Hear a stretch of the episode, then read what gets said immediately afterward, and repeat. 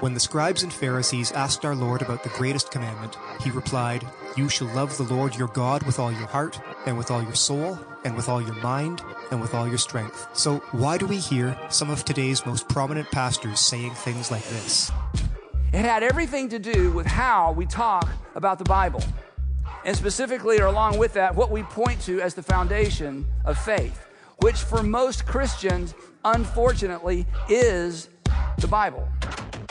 We need to do better. We need to love God with all our hearts and stand unashamedly on the rock of His Word. We need to love the Lord with all of our souls and respond to the worldview issues of our day with the wisdom and discernment that comes only from Him. We need to love the Lord with our minds and understand the calling of God's people in every area of life in God's world. We need to love the Lord our God with all our strength and face the work of building a life giving, God honoring culture. Join us for 10 days at the Runner Academy for Cultural Leadership as we consider how the gospel influences all of life and culture and the role that we have to play in applying foundational Christian thinking to every area of life.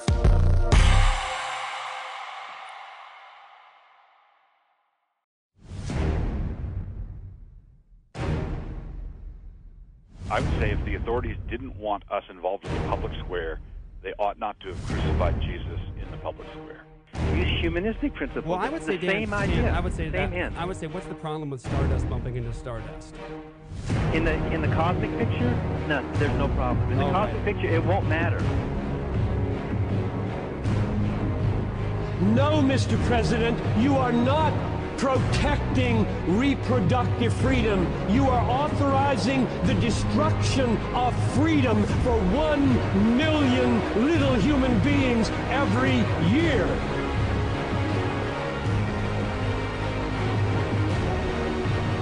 I'm sorry, my friends, but I am tired of seeing Jesus presented as a weak beggar. He is a powerful Savior, and the gospel is not a suggestion, it is a command.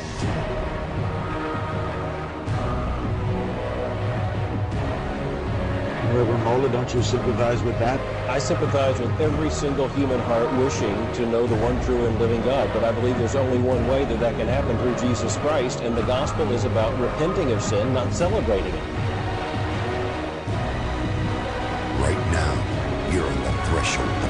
Amazing adventure. We will explore the spiritual abyss. You have not experienced this before. You're gonna love it. For I have come down from heaven, not to do my own will, but the will of him who sent me. And this is the will of him who sent me, that I should lose nothing of all that he has given me, but raise it up on the last day. For this is the will of my Father, that everyone who looks on the Son and believes in him should have eternal life, and I will raise him up on the last day.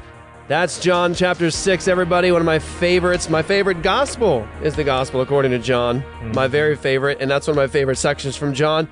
Welcome to Apologia Radio. This is the gospel heard around the world, everybody. Excited to be with you today.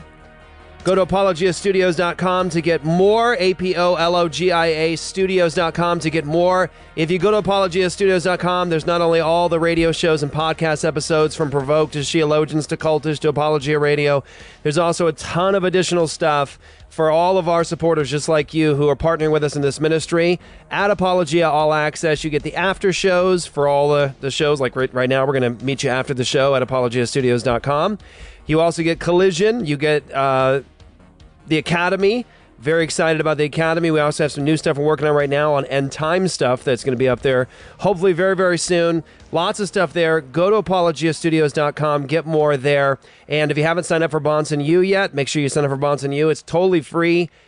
Don't miss out on one of the best theological educations you can get from Dr. Greg Bahnsen. So it's at Bahnsen U at apologiastudios.com. I'm Jeff the Common Ninja. That is Zachary Conover. Hey, everyone. Director of Communications with End Abortion Now. We are grateful to be with you today. Today we are talking, uh, we really want to talk uh, primarily today about the sovereignty of God. Yeah, what a big one. The grace Small- of God. Small topic. a little topic. Yeah. Created no small controversy. yeah, man.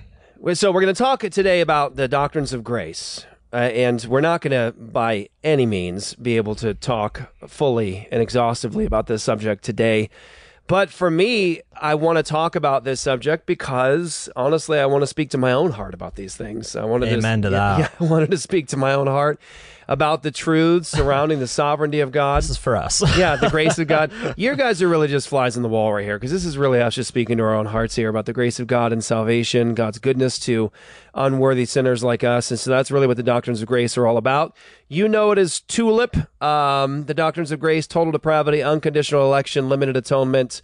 Uh, irresistible grace and perseverance of the saints. Uh, we're going to just have a conversation about it today. But before we do, before we do, I couldn't help but uh, pull this up because I don't think a lot of people saw it. Um, Cultish, one of our uh, shows on our platform, Cultish. If you haven't seen it yet, I hope you go check it out. Cultish is putting out some great, great stuff, blessing a lot of people. Cultish has a new thing they're doing right now, the Cultish Water Cooler Live, and it's on um, their own separate YouTube channel. Um, and uh, they had a great discussion. It was like the first time they did it. And they actually have call in capabilities where you can call in, leave a message, and they'll answer your questions. And so I, I just wanted to play this. They had one person call in. And uh, well, let me just say this. I was I was over there in my office. Jerry's right here. He's like, Jeff. I was like, what? So I come over. It's late. It's late. I think it was like seven thirty at night or something like that. Yeah. I was ready to go home. I'm tired. And he's Through like, y'all.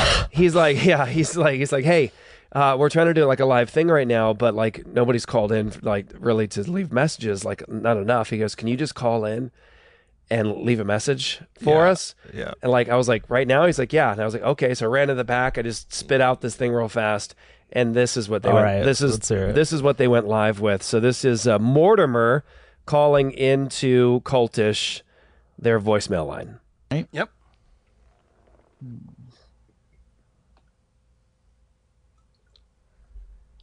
Hello. Hello. Get over there. Hello. Am I on? Hi, hi. This is uh, this is Waterworth. Waterworth, Hi. You have to forgive me. I'm a little kid and I can't hear so good. I'm a uh, long time listener. Long time listener. I live in Florida. I live in Florida.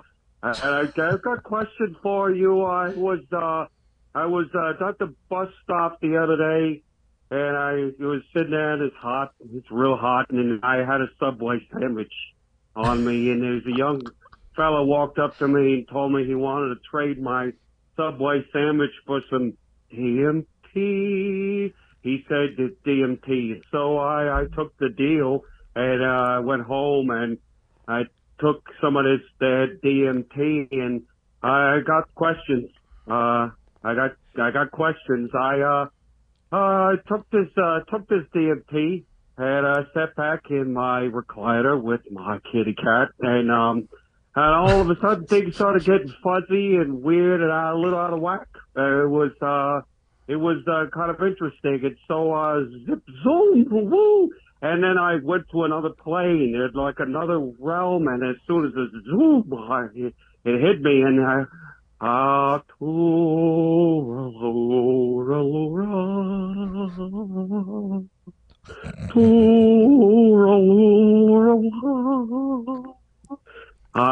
saw un- unimaginable colors, and I saw old friends, and I saw purples and vivid different colors of rainbows, and Joe Biden was there, believe it or not. He, he was there as well. And uh, the aliens and all kinds of weird little critters. And I just want to know, is that biblical? That's all. Long time listener. Great job. Is that biblical? Great job. Is that Bro, that could be its own show. Just like Mortimer. Story time with Mortimer. Yeah, I know. Because the story is Uh, like yeah. the aspect you pull people Yeah. into this narrative. yeah, That's just so funny. I've thought about doing that, like creating a character show with it's a fun Oh. show, just doing different stories with Mortimer and stuff. And uh, totally so, yeah, that was sort of last minute. But Cultish's show, the water cooler, is on their channel. Uh, you guys can call into that. If you guys haven't listened to Cultish, they're doing some great, great stuff, and uh, love those guys. So that was Mortimer. I haven't done Mortimer in a while. We used to do them all the time on Apologia Radio. I remember when you were getting all those scam calls and you would just answer with As, as Mortimer. As Mortimer. And the, just listening to the pause on the other end of the line from people trying to make heads or yeah, tails the of what you were games, saying. the games you can play with scammers as Mortimer. I mean, they're amazing. Like I, I had a, a scammer call me, and I knew the scam because I already, I already had that call several times.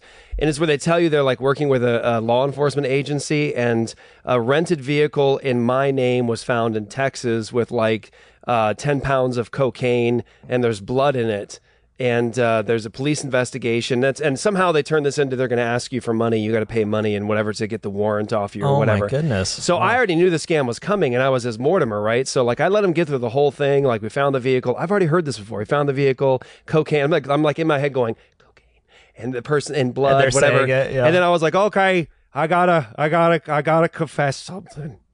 The coke is mine, and I killed a man in in in, in El Paso. And I was like, I've, I've been wanting to get off my chest. I killed a guy, and the coke is mine. wow. And I was like, I just want to thank you for for for for letting me get this off my chest and and, and, and come and get me. Come What come and get say me. to that? And they were just like stunned, and they were like, uh, and they just hung up. I was like, the the body. I was like, you. I could tell you what a body is. You confessed to it, and they I were like, confessed to it. I was like, I did it. Yeah. I did it. Um, I, I- what what else? Can see, the best thing for me is like when you mess with a scammer and you you prolong the time when they're- on the call with you, you stop them from scamming some innocent. it's a labor of love. old person. Yeah. Exactly. Wasting their time is actually a good thing in it's that a, case. It's a very it's a it's it's a, it's very much a labor of love. um, Public service. that's right. project. So uh, we're going to talk today about the doctrines of grace.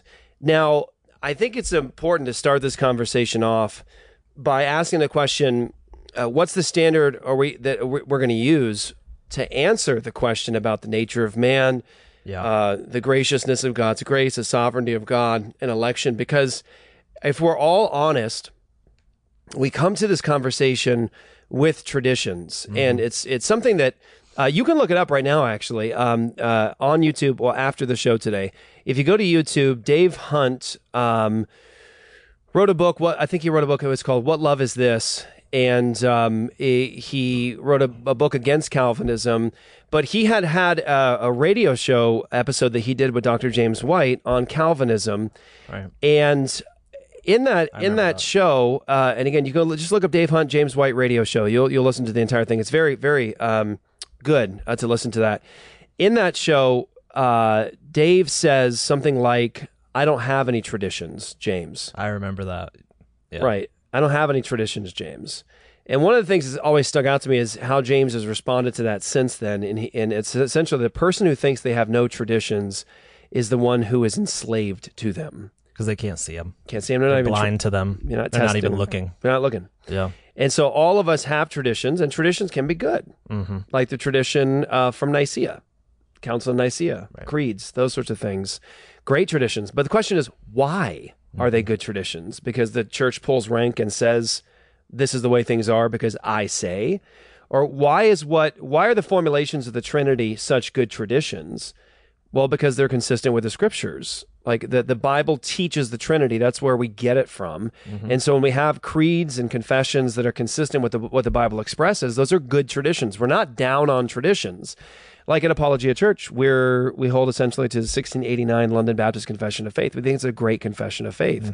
We do a catechism every Lord's Day based upon the confession of faith. We're memorizing questions, answers, and scriptures together. We think that's a good tradition. Yeah. Westminster Confession of Faith is awesome.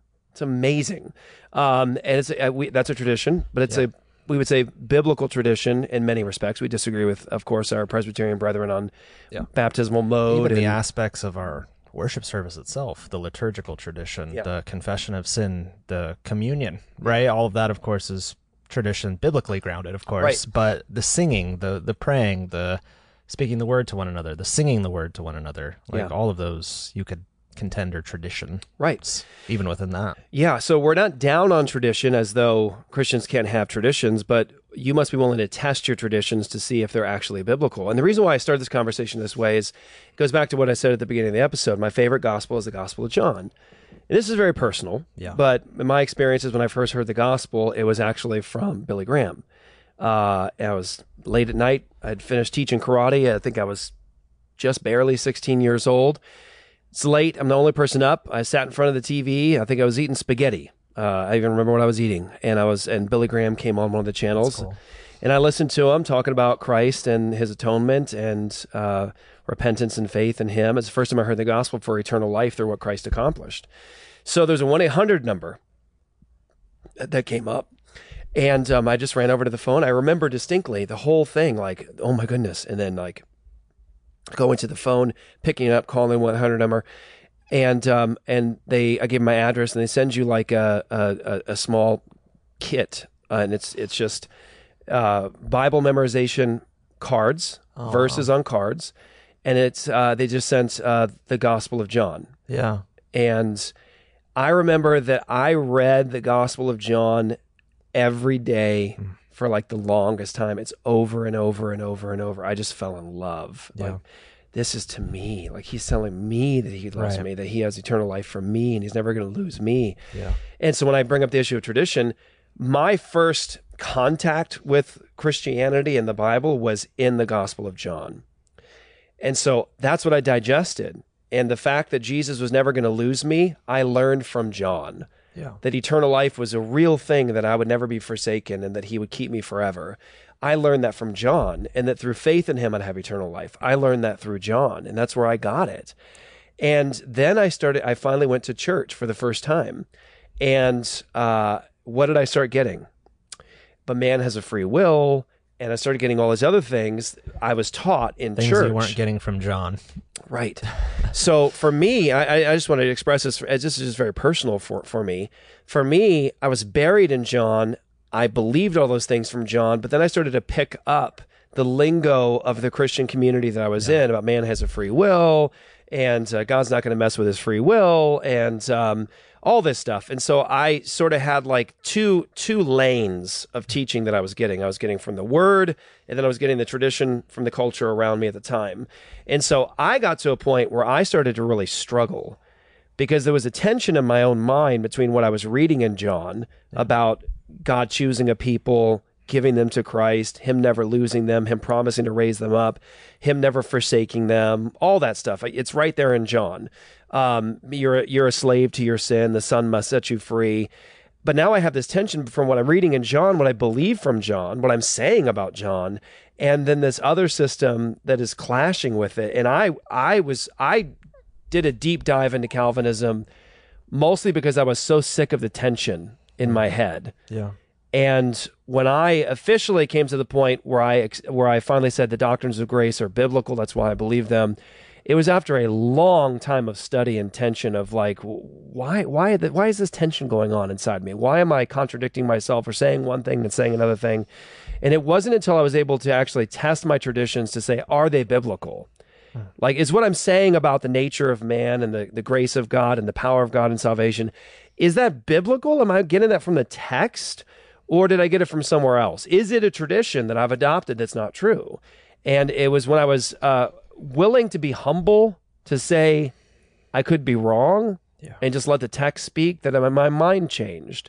And the text was like floodgates. It was like it was overwhelming text. I was like, how did I how did I not see this? Because it's on every page virtually.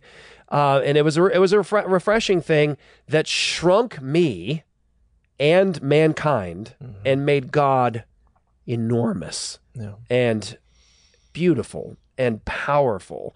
And so I think for me that was one of the the experiences that most uh, impacted me about my acceptance of the doctrines of grace is that it, it it really put God in his proper place in my mind that he's the sovereign holy God and I'm the broken sinful creature. I have nothing. He has everything. He has all power and his grace is something that he gives freely.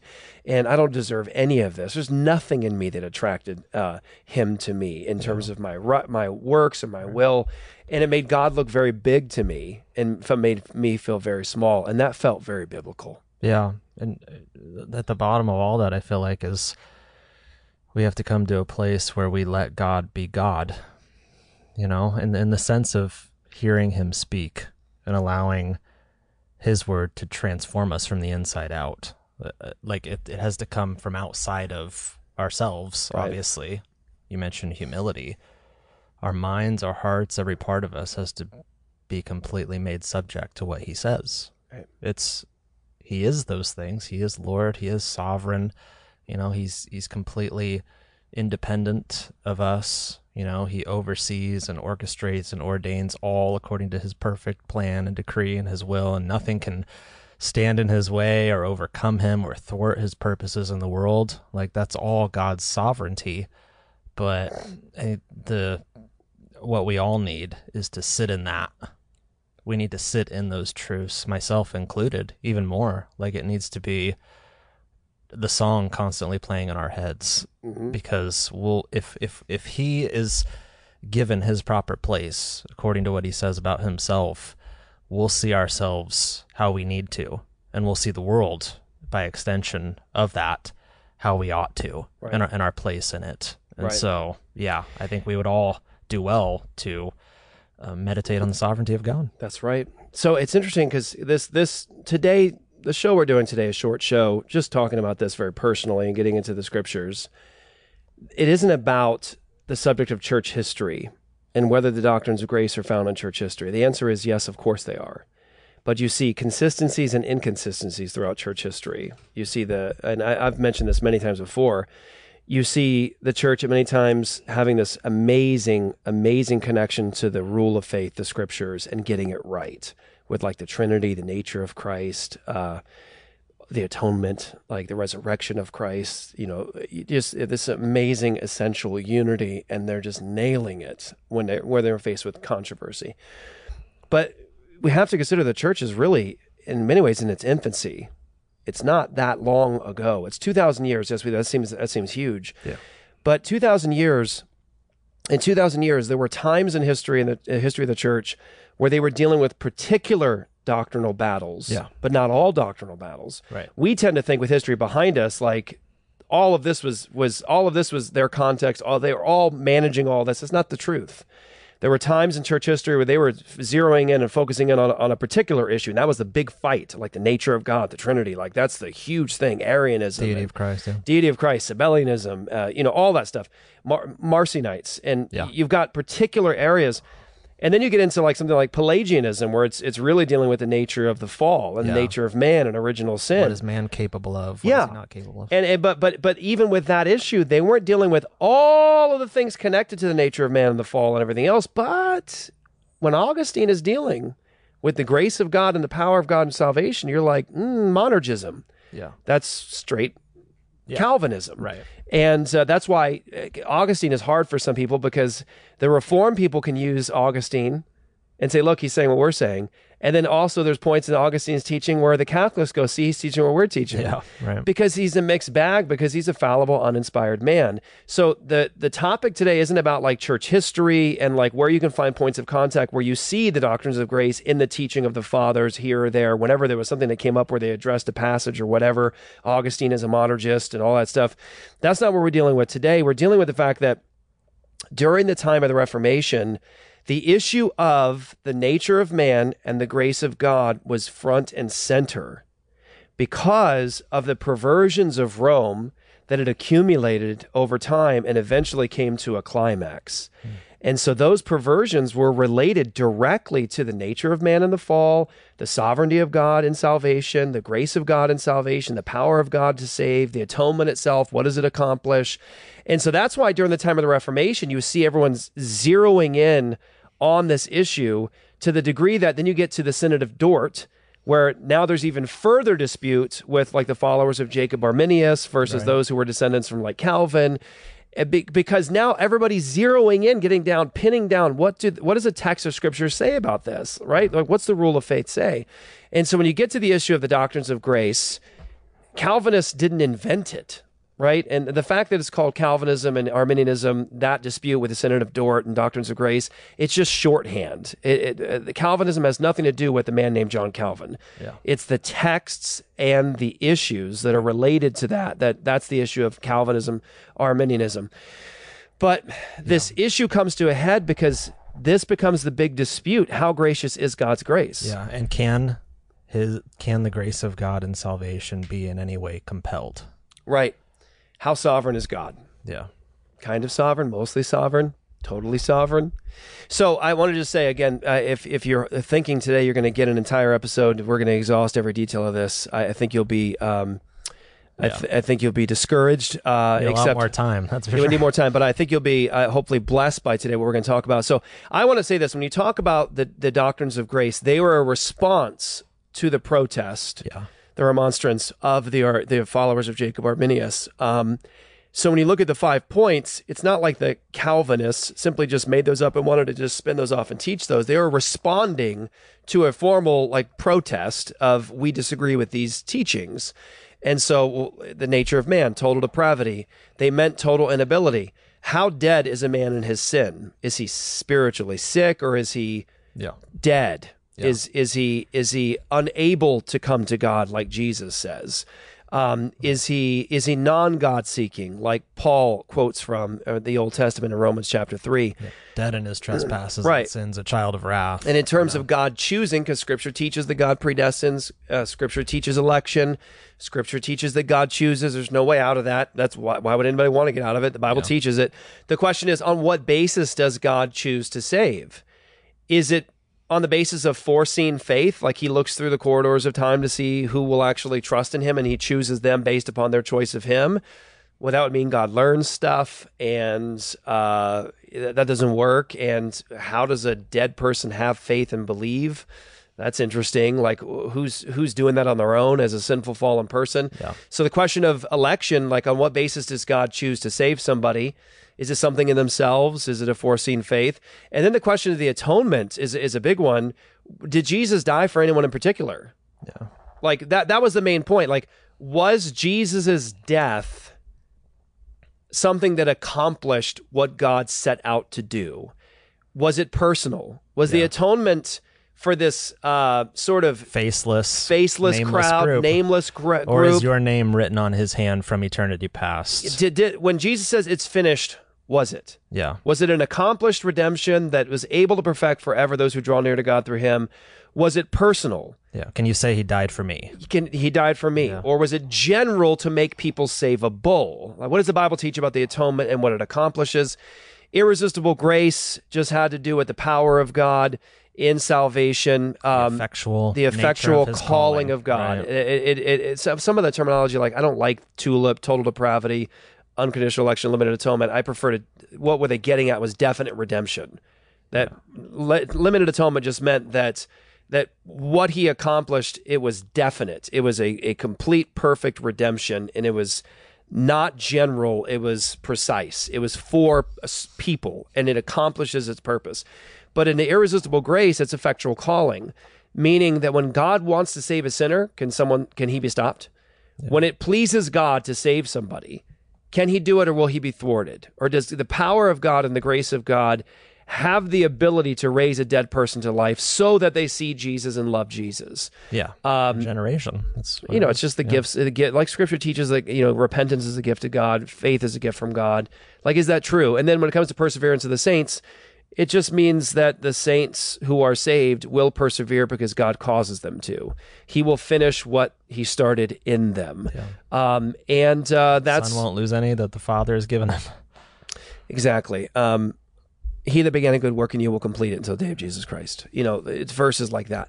But you know, what's important though, and, and it was it was James that suggested this years ago, and I was like, you know what? I'm so glad you bring that up because that kind of is the overriding thing. And he said it should be stulip, Yeah, the sovereignty. Yeah, stulip, sovereignty at the uh, beginning. because really that needs to be at the beginning. Sovereignty of God needs to be before the T because that and, and and you can argue all day long about well these texts do say that like and yeah the texts do teach that and there's no way out of that. but where's your starting point? does he have the power to do that's it? the that's what separates if you want to know i mean the difference between reformed theology and other systems is where's the starting point Right. starting points with god Right. and from there we reason from god downward Right. not project ourselves our own thoughts and our own imaginations upon him as to what we believe him to be capable of or you know he's he's free but he's not this free Right. he can't be this free you know when scripture presents a god who is utterly free Utterly. under no under no compulsion to do anything Right. at all, much less save a fallen creature. And- yeah. But he's he's utterly free to do as he pleases. There you go. So Our God is in the heavens; He does what He pleases. Did you know that I Were was going to quote that? No, I, mean, I had a couple texts Sorry. pulled up. But I- okay, so that one just popped up into my Yeah. head. Like, is is he free? Does Psalm he do what he pleases? Psalm one thirty five uh, six. I was just with my family this morning. Uh, we're going through the pleasures of God, which every Christian needs to be go need to need to do that. You know. Yeah, the pleasures of God will bless your life, bless my life tremendously as a young man. Um, so I would ju- this was like the end verse of the section we were in today as Yeah. a family. And it's Psalm 135, 6. It says, Whatever the Lord pleases, he does in heaven and in earth, in the seas and in all deeps. Well, that's everywhere. Yeah. And the point is, is the God of the Bible is presented to us uh, not like us. Yeah. He is a God who is um, self-sufficient. He needs nobody, nothing. He has been eternally existent as three co-equal, co-eternal persons, Father, Son, and Holy Spirit. The reason I bring that up is there's never been a time where God hasn't been happy. Right. He's, the always happy had God. that fellowship of the community of the divine persons Right. for ultimate delight in himself. Right. He's not trying to make up a felt need Right. within himself by creating or saving you. He doesn't need us. yeah. He didn't need us to be happy. He's called the happy God in Scripture. The blessed God is the happy God. Uh, he's the happy God. He's been. He has had perfect unity, fellowship, relationship, Father, Son, Holy Spirit for all eternity before He ever created us. And so God doesn't need us. He's not dependent upon us, and He's not thwarted by His creatures in any way. The biggest one right there, I think. Right. I mean, it's just so impactful. And so here's the point: is like, and by the way, this is I, we're going to have to do engage in some proof texting here in terms of like, Yeah, well, here's some verses, but here's the point: these proof texts are all in context and they're consistent with the rest of the testimony of Scripture about God's character, about His sovereignty, about His will. But our God is in the heavens; He does whatever He pleases. Yeah. He does in heaven and in earth, in the seas and in all deeps. Ever. So here's my point. That's a sovereign God who, when some, when something is his will or his pleasure, he does it. Yeah. If he wants to save a sinner, he does it. Nothing can stop him. He does according to his will. Yeah. Um, Psalm 115.3, our God is in the heavens. He does whatever he pleases. Isaiah 46:10 Those, yeah, those next two. declaring the end from the beginning and from ancient times things which have not been done saying my purpose will be established and I will accomplish all my good pleasure and I'll just say something and let you speak to this that comes in the, the trial of the false gods where in Isaiah God is significant yeah. denouncing the false gods of men Yeah. and basically, one of the contrasts that he makes between him and all the false gods is that these false gods are mute, they're blind, they don't speak, they have no real life. They can't tell you the future because they don't control it. Yeah. God's argument with the false gods is that I declare the end from the beginning. My purposes will stand. These false gods have no power, no control, no sovereignty. It's my will that will stand because I declare the end from the beginning. That whole line, my decree. And from ancient times, things not yet done. Right. Even before that, Isaiah um, 14, for the Lord of hosts has planned, and who can frustrate it? And as for his stretched out hand, who can turn it back? Yeah. You know, Job gets to the end of that onslaught of questions at the end of the book of Job. Yeah. And what's he left with? What's you know one of the final things he says? I know that you can do all things, and no purpose of yours can be thwarted. No purpose. After coming to the end of that whole heartbreaking, devastating debacle, and then getting put on trial by God, he's left with, of course, I repent in dust and ashes, but God's sovereignty is the final straw. I know that you can do all things, and Yeah. that no purpose of yours can be thwarted. Right. Everything that you decree uh, will happen. Everything that you foreordain to happen, which of course doesn't eliminate human responsibility in any way, but it does highlight the fact that everything that exists, God is the owner and ultimate disposer of, including my life. Like he's free to do with me what he pleases to do. Right. Even for me. Like not just his not just the things that he made, like in the world, but he's free to dispose of me how he pleases.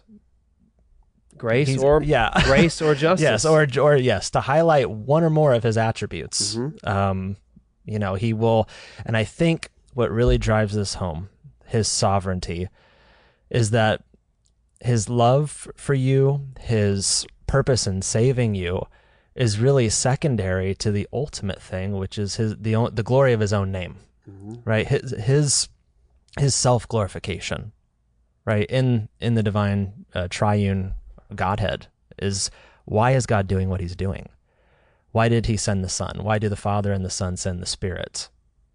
For, for his glory. Why is he doing everything in the world that he's doing? Why did he create all things? Why is he in the process of redeeming all things?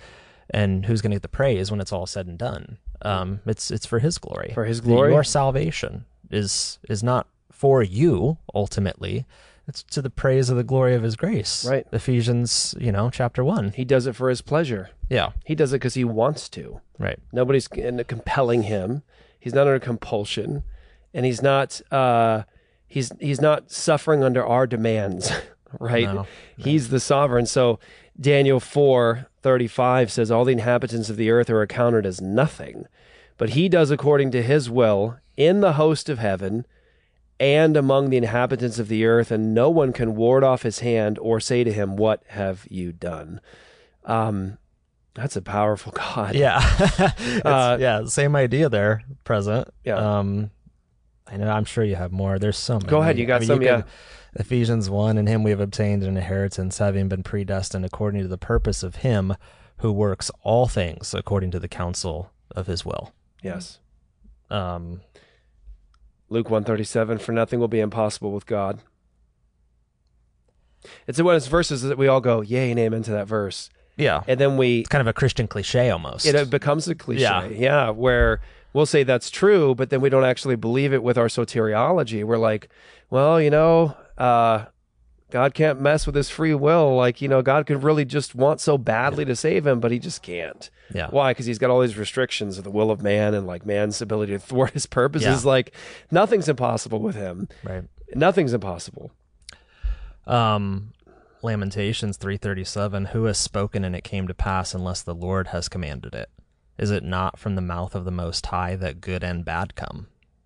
Or Acts 4:27 For truly in this city there were gathered together against your holy servant Jesus whom you anointed both Herod and Pontius Pilate along with the Gentiles and the peoples of Israel to do whatever your hand and your plan had predestined to take place.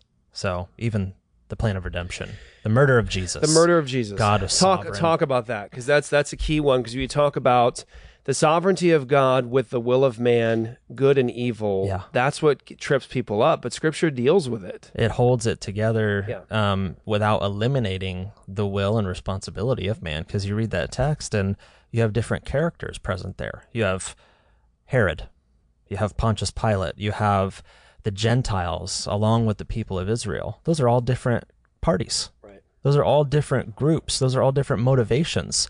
Those are all different people making different choices.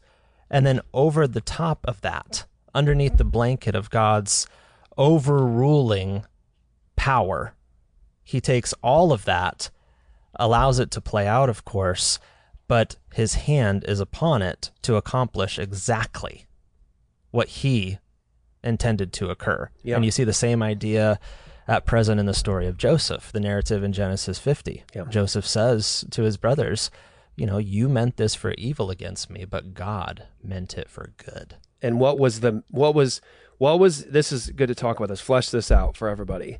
Because that's a key issue of the sovereignty of God, even over the evil that Yeah, the happens in the the world. world. What kind of evil was meant was was was in the life of Joseph and his experience that they did that God had decreed to allow Yeah. for his purposes which were good. What what kind of evil things? So there was malice in their hearts towards him. Right. They disrobed him, threw him in a pit, and then his brother, one of them, I think it was Reuben, comes to his senses and said, "Wait, no, let's let's not kill him." so even the restraining hand of God upon his heart, There, that moment. his emotions, is just like, you know what? No, let's not do this. Let's, He's our brother. yeah, let's sell him into slavery. Even the restraint. Mm-hmm. Again, that's maybe what's not talked about enough with the sovereignty of God is his, actually his restraint of man, not just rushing headlong into evil, but God actually holding man back from his from the evil that he could demonstrate the evil, the, the lengths of depravity that he could sink into, God holding him back from mm-hmm. that, mm-hmm. restraining his hand so that Joseph would survive, mm-hmm. go on to be mistreated, put in prison, put in a dungeon, um, and then end up as the second most powerful man in Egypt, Yeah. so that the seed of the Messiah could be preserved in the preservation of the people of Israel Yeah, and to preserve Joseph's lineage. He says God sent me here to preserve many people alive. Yes. And so he doesn't just save his people, but Egypt Yeah. as well. Right. There's blessings Yeah, even in all they that. They benefited Yeah. from that Because from- Joseph was there. and from that salvation comes um you know in genesis uh 49 the the lion of the tribe of judah right Mm. um jesus and so i say that to bring it back to acts 427 Mm-hmm. because what do we have in acts 427 the apostles marveling at the reality that the nations, the rulers of this earth took counsel together. They conspired against the Lord and against his anointed. And he applies that to this passage, Acts 4, where he's saying, Herod, Pontius Pilate, uh, the nation of Israel, the Gentiles, everybody had different motivations, all these conspiring forces working together. And what did that accomplish? What they meant for evil, God meant for the ultimate good, which was the murder of Jesus on the cross, so that God would preserve his people. Right. Um, it's a it's a beautiful story, And- but it's his overarching purpose. And I think the important thing about that particular reference that you bring up is all those people that you mentioned that have all those different motivations gathered together against Jesus. They wanted to kill Jesus. Yeah, they weren't being made to no. do it. And a matter of fact, you mentioned the restraining hand of God. Yeah, It says the peoples of Israel, right? They were involved in having the Messiah crucified. I mean, they say, crucify him, crucify him. We have no king but Caesar, blah, blah, blah. his blood be on us and our children. His children. blood be on us and our children. They just asked for it, right? Yeah, But you mentioned the restraining hand of God. There, the hand of God wasn't restrained. They were able to get the Son of Man because Jesus says, I'm going willingly. No one takes my life Yeah. from me. I give I lay down on my own accord. this is why I came. But before that, in the life and ministry of Jesus, you see the instances where they were trying to kill him. They pick up stones to kill him. There's times where he even has escapes from their midst because they want him dead. Like they are desperate to k- take his life before the crucifixion, and each and every single time, the sovereign hand of God stops them. Yeah. Doesn't allow it. Why? Because Jesus says, "It's not my time." Yeah, right. No one takes my life from me. I lay it down of my own accord. It's when I say, Yeah. You will be permitted to do evil to me when I say, Yeah. when it's my time, my purpose. And that's exactly what took place in the life of Jesus is that God restrains their evil, holds them back, and then he goes, Okay, for my purpose, I'll unleash it now. Yeah. Now you can do it for my purpose. But the point is, is those those covenant breaking Jews, because the followers of Jesus are all Jewish, right? And the uh, authors of their New Testament, they're Jewish. But those covenant breaking Jews that killed Jesus, they really wanted him dead long before the crucifixion. They hated Jesus. They conspire and pull together false witnesses against him in court. Yeah. How how awful is that? Like to literally go, hey, will you lie in court against this guy? Those guys are desperate. We hate him so badly. I mean, everybody should be looking around going, uh, "This is getting kind of nuts, guys. Like we're supposed to be Torah Torah abiding Jews here, and you're t- you're pulling together false witnesses. It's like malice. you're supposed to be leaders. Yeah. Um. And uh, but you know, one more interesting thing. Think about this. Have you thought about this? Because this is compelling to me. So you have the example of like the restraining hand of God in the story of Joseph that you just brought up, where like Reuben comes to his senses and goes, "Let's not kill him. He's our own flesh. Like he's Yeah. our brother." And God restrains, but He only restrains like to get Joseph into slavery. He's like, "Restrain him, Right. so I can get him into slavery." Where now the the wife is going to say he tries to rape her and he'll be thrown into a dungeon. It just gets worse from there. But you see the restraining hand of God, and then the, the Joseph says, like, you meant evil against me, God meant it for good. But have you ever thought about this? That in the conflict with Pharaoh, Pharaoh's told to let my people go, and he says, like, who is this? Who's Yahweh? Yeah, right. Who's Yahweh? That Yeah. I should listen to him, kind of a thing. And what's interesting is that now the plagues start coming in, and they're like demonstrating that God's the true God and the Egyptian gods are all false gods. that he's Like, sovereign, which is another way of, of expressing his rulership. right. Right? He's king. Yeah, the frog god. can't- Pharaoh's not God. Pharaoh's not the king. all the Egyptian frog god stuff is not keeping the frogs out. The wa- the, the god over the waters can't stop the blood, all that stuff. But here's an interesting thought: there's a restraining hand of God, where God restrains people from the evil that they really want to do, right? No, he's like, no, you're not going to do that. Only for my purposes. And then there's a moment where actually it says God hardens Yeah. Pharaoh's heart. Yeah. And you're like, but Pharaoh is already kind of hard, right? He's already a pagan. He's already like enslaving the people of God. He's already saying no. And then it says that God actually adds a judicial hardening to Pharaoh. He hardens his heart Yeah. so that God would display his power Yeah. over the Egyptian gods. But it's interesting because in a moment like that, Pharaoh is is such a defiant, rebellious creature set on even saving his own skin that with the plagues of Egypt coming in, he would have let Israel go to save his own skin. Hmm. But God hardens his heart so he'll continue to be stubborn so that God can display his glory. And so, even if Pharaoh would have tried to save his own skin, God's like, "No, you, you're going to be. I'm going to let. I'm going to unleash you. I'm going to make you. I'm going to make you as hard as as you need to be, for my purposes and my power." So there's times where God will actually harden someone's heart Yeah. against their own self-preservation because He's like, "I'm going to display my power and glory over your sinful rebellion." I'm going to let it get as bad as it really is. I'm going to harden you judicially so that my my power will be shown in you. How offensive to the sensibilities of natural man. I mean, it is. It's a, it's a, it's offensive. And I think if People don't like a God this sovereign. No, no, No. Uh, that- uh, a God who actually hardens people. I mean, that is a God that, of course, unbelievers should rightly fear. Right. But the people of God ought to fear in a most healthy way. Mhm. Um, and I think that the text that highlights that, that brings it out the best is the that famous one in Romans nine, Yeah, right? right. Who are you, O man, to answer back to God? Right. Right. So, why is God doing this? Why does He harden whom He will, wills, and why does He mercy whom He wills? Mhm. Um, you know, and then why does He still find faults? But who are you? You know, Oh, man. shall shall the potter or shall the, shall the pot regard the potter as you know I can do this better, which is Mhm. what he says elsewhere in the prophets too in Isaiah, right? Right. Shall the pot say, "Why did you form me this way?" Mhm. Um, you know, why the handles? Why did you give this to me? It's like it's it's a creation talking back Yeah. to its creator. Who are you? Has the potter no right, uh, you know, over the same lump of clay to make one vessel for honorable use, Sinful humanity. and another one for dishonorable use? Like, what if God actually wants to make his wrath and justice known, and so he prepares vessels for destruction and actually hardens them to the praise of his justice? And then towards those whom he uh, chooses in this regard, that he prepared for glory, shall he not show them mercy on these vessels? Yes. I mean, those are the texts that that really separate the men from the boys. Theolo- I mean, theologically speaking, I mean, in the sense of like, this is this is truly a free God, and you can ask, well, how did I become the lump that was the honorably used vessel? The mercied one. Right? How did I become that? You know, what did I do to deserve that? And the answer is, that's the point. Because he it's loved you. grace. Be- yeah, he he loved you because he loved you. Yeah. You know, He chose to set his love on you. Yeah. And what is amazing is that most Christians understand this instinctively.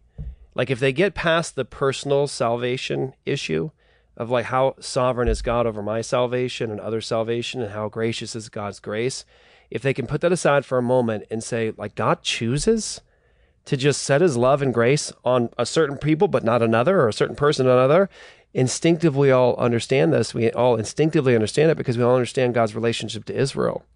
That he chose Israel as his bride. Yeah. out of all the other nations. And he says it's not because you were more numerous. Right. It's not because of any of those reasons. He says it's because I love you. Yeah. And so that, that, that instinctively we all go, yeah, he chose Israel. Those were his chosen people. Why? Well, there was nothing in them. He just chose to love them. Yeah. Right. Now that's exactly how he does it. He does it with sinful people. He does exactly the same thing. And if you ask, well, why me, God? He's going to give you the same answer he gave Israel. Yeah, because I love you. loved you. If someone were to say to that though, well, that sounds arbitrary to me. Upon what objective basis does God choose one or the other? Because we would say, well, election is unconditional in the sense that it's not based on anything I did to deserve it. You know, does are we then saying that it's arbitrary? Like is God just kind of going, "Oh, I like this one." Right. You know? Right. And that's obviously something to wrestle with. Yeah, and and the way that Scripture describes this, and and and again, man, we'll probably just do a couple shows on this because this is getting. I know, that's I know that was a big this is- question. No, I think this is getting good because um, because the way that it's described in scriptures is always connected to God's grace, His unmerited favor, and His mercy and His love. Yeah. And so somebody could say arbitrary, Yeah. but that's not the right category. Mm-hmm. The category is mercy. The category is grace. The category is justice. Yeah. So when someone says arbitrary, it's like, well, you're talking about an infant, infinite, all-knowing, all-powerful, merciful God. I don't think arbitrary is the right category Yeah. because Scripture just defines it as mercy, Yeah. grace, You're, love. You're intimating in a way that this is not an intentional type of love that he's showing. Right. It's actually cavalier or flippant. Or, That's the point, as yeah. the song says, reckless.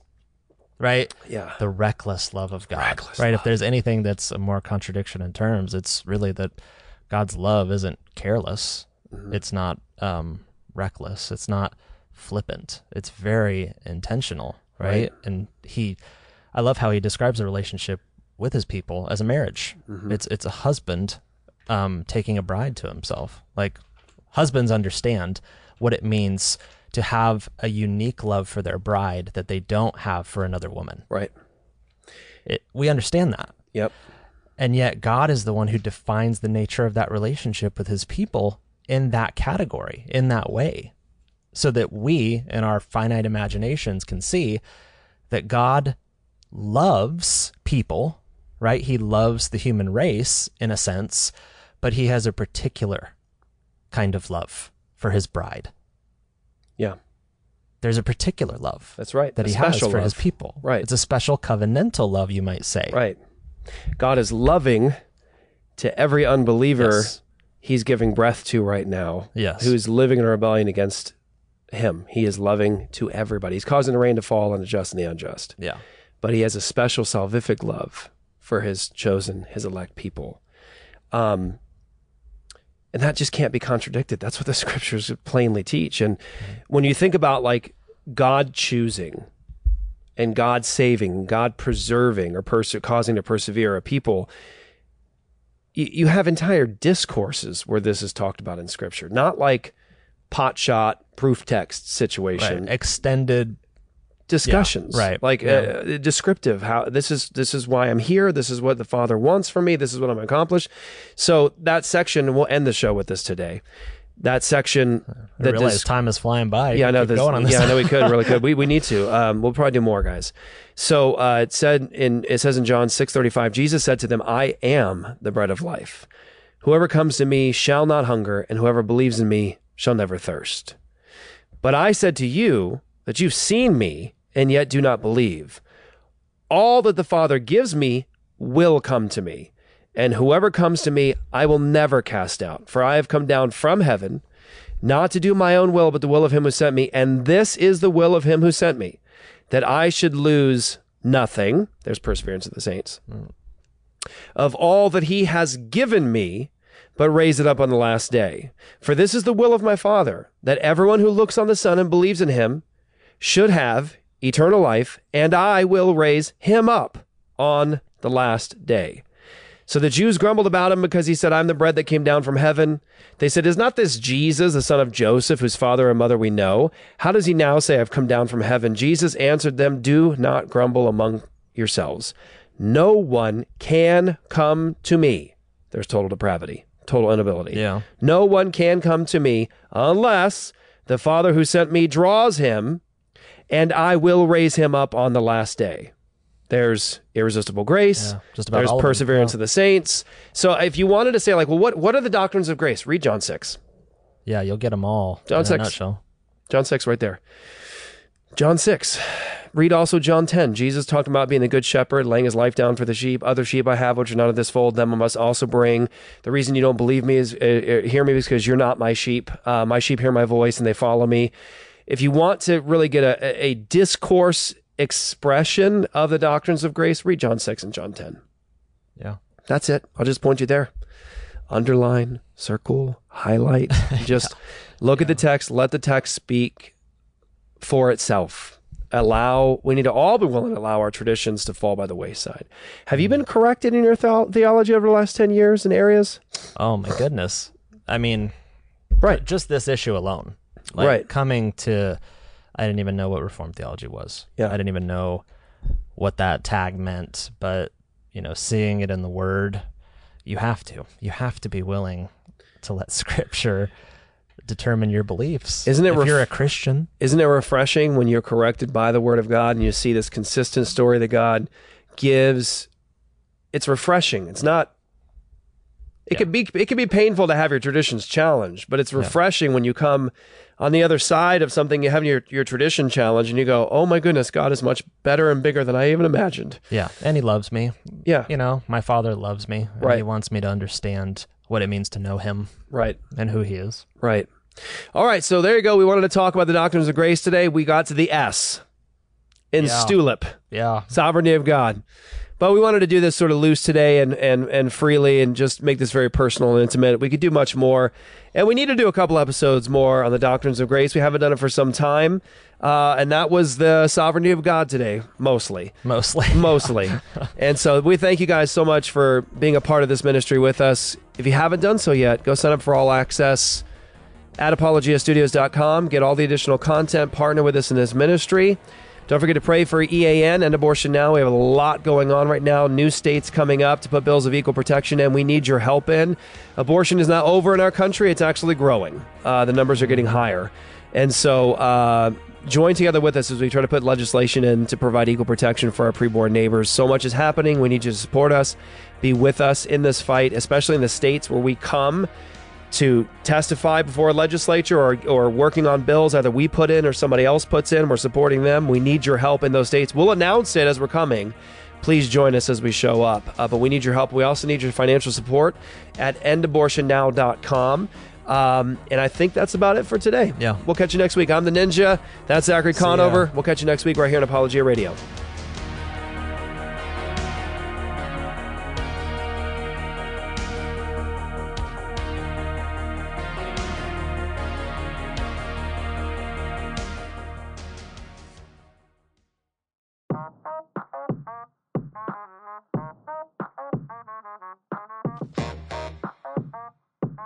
This is The Academy. I am Eli Ayala of Revealed Apologetics, and I will be bringing a six part series on presuppositional apologetics. What is this called? The Apology Academy? It's just called The Academy. Okay.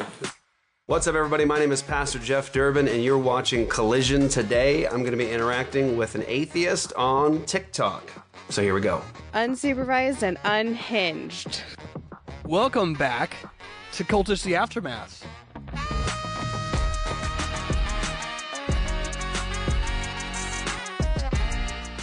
Hey, everybody, welcome back to another episode of Ask Me Anything. You are watching Apologia Radio's after show exclusively for All Access.